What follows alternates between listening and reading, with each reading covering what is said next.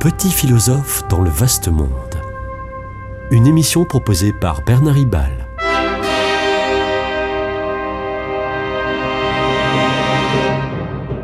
Bernard Ribal, essayiste, agrégé et docteur en philosophie.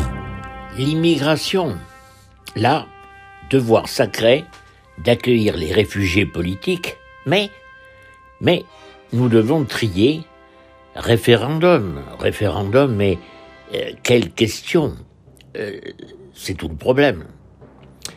L'Europe, l'Européen très convaincu, Thomas Comard, entre autres directeur de l'Institut français des relations internationales, est très sévère sur le dernier rapport de l'Union européenne portant sur l'avenir de l'Europe en juillet 2023.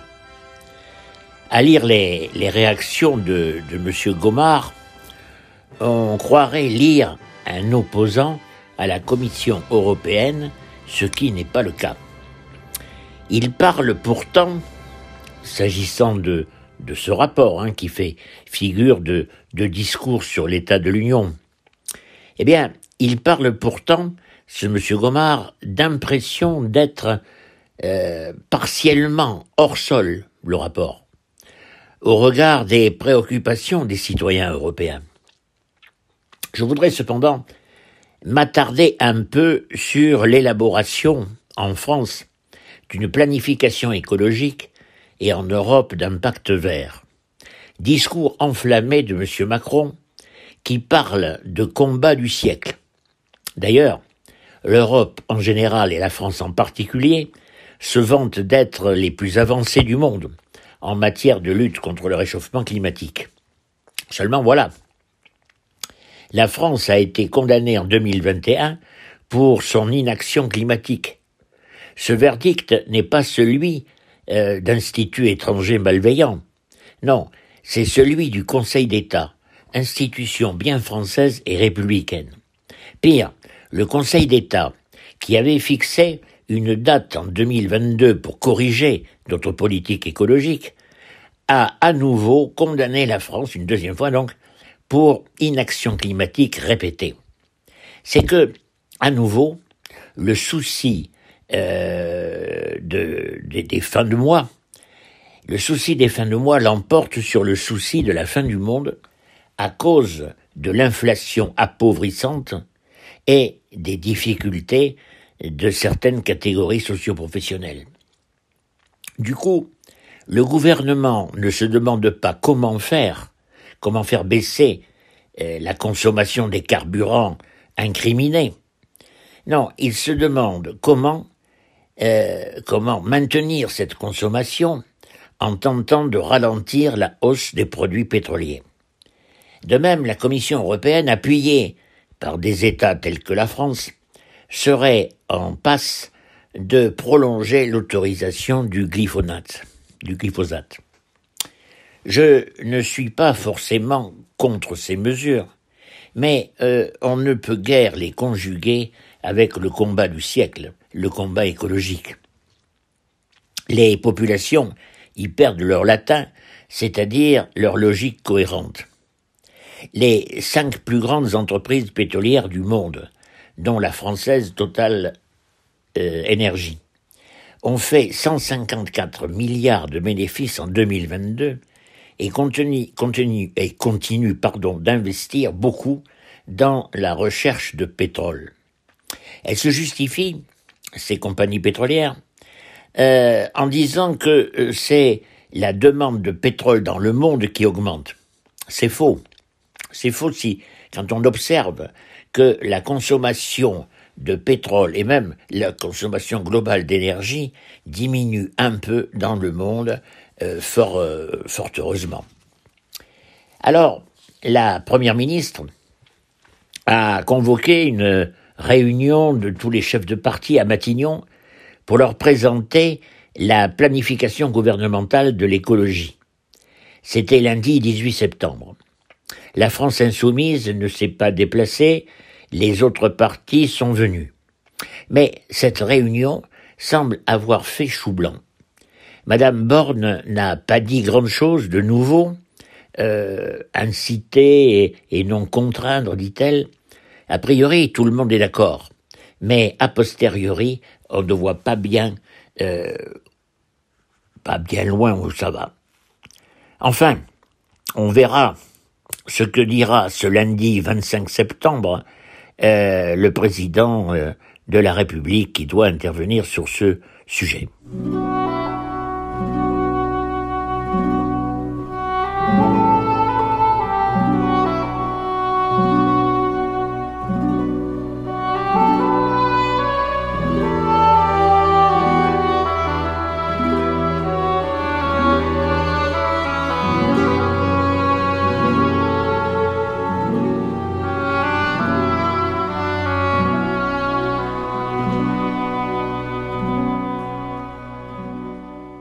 Quand même, et ce n'est pas négligeable, la Première ministre annonce une rallonge lors du prochain budget de 7 milliards pour la transition écologique.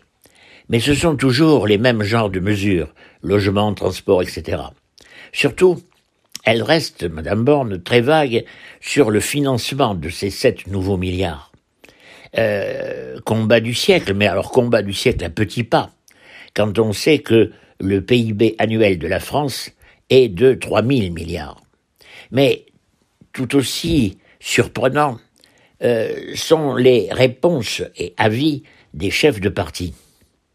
Monsieur Philippe dit qu'il n'est pas spécialiste et il botte en touche. Monsieur Bayrou euh, reparle des mérites de la géothermie et le Rassemblement national est plus ou moins climato-sceptique, un peu comme euh, Monsieur Ciotti. Bref, dialogue bien mièvre de nos politiques sur les solutions, tandis que personne n'a remis en cause le diagnostic euh, du gouvernement quant aux émissions carbone. Quant à M. Pisani-Ferry, que j'ai un peu connu, ces solutions pour le financement de la transition écologique sont du délire surtaxer de 10% les plus riches et augmenter la dette de l'État. La première mesure pénaliserait la croissance et la création d'emplois, la deuxième aggraverait la dette que tout le monde juge déjà colossale et risquée. M. Pisani-Ferry est le principal auteur du rapport demandé par le gouvernement. Bravo. Bravo, euh, quand on va droit dans le mur, le mur ne s'écarte pas, même si on klaxonne. Bref, mieux vaut chercher du côté de la croissance économique. Un point de croissance équivaut en France à plus 30 milliards de richesses par an. Il faut reconnaître que le diagnostic du réchauffement climatique n'est pas facile. Incontestablement, nous devons réduire les émissions de gaz à effet de serre, même s'ils ne sont pas seuls responsables du réchauffement.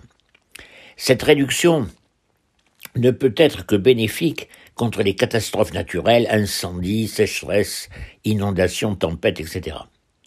Mais euh, la source du flou dans la compréhension du climat vient de plusieurs causes dont une a été repérée par tous les chercheurs bien avant les effets polluants massifs de la société industrielle.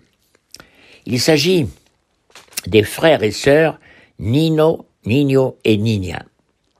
Nino et Nina euh, occupent le quart de la planète en prenant leur essor dans le ciel de l'océan Pacifique.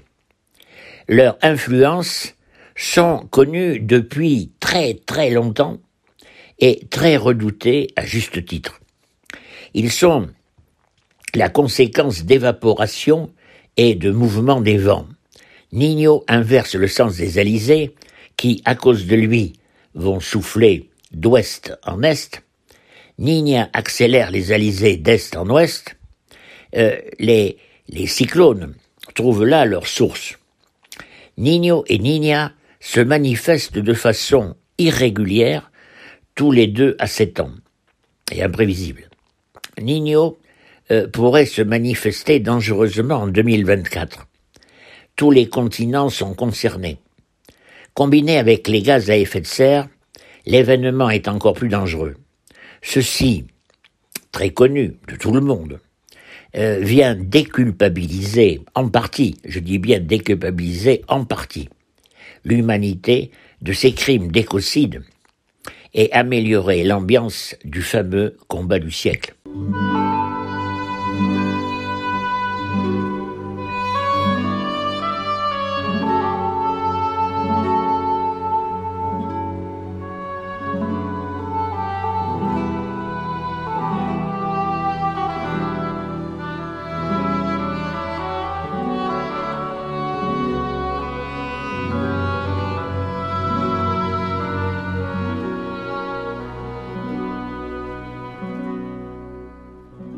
Ceci dit, peut-on mettre en cause de nouveaux moyens de lutte?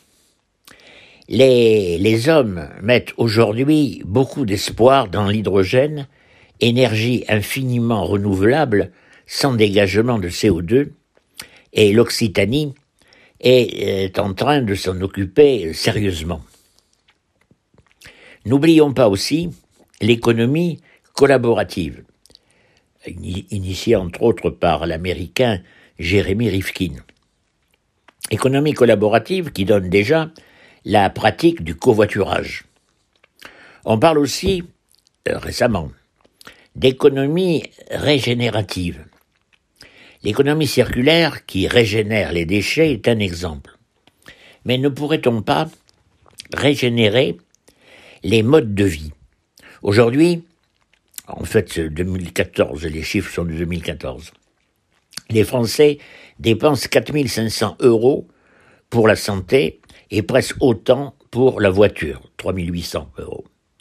Mais beaucoup peuvent estimer que la santé vaut beaucoup plus que la voiture.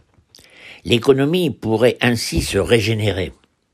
Cependant, tous ces efforts positifs ne peuvent pas suffire. D'aucuns voit dans les sciences et techniques notre salut. Mais comment, d'ici peu, vaincre les gigantesques forces naturelles de Nino et Nina? Je crois qu'il faut revenir à la valeur sobriété. Malgré le souci légitime du pouvoir d'achat, la sobriété peut être désirable. C'est ainsi que, durant l'hiver 2021-2022, les Français ont fortement réduit leur consommation d'électricité, sobriété par nécessité pécuniaire, mais aussi euh, sobriété par solidarité pour éviter les pannes. La sobriété euh, est couramment pratiquée par les sportifs qui euh, se privent de bien des choses pour être en forme. Euh, ils vivent leur sobriété comme une libération.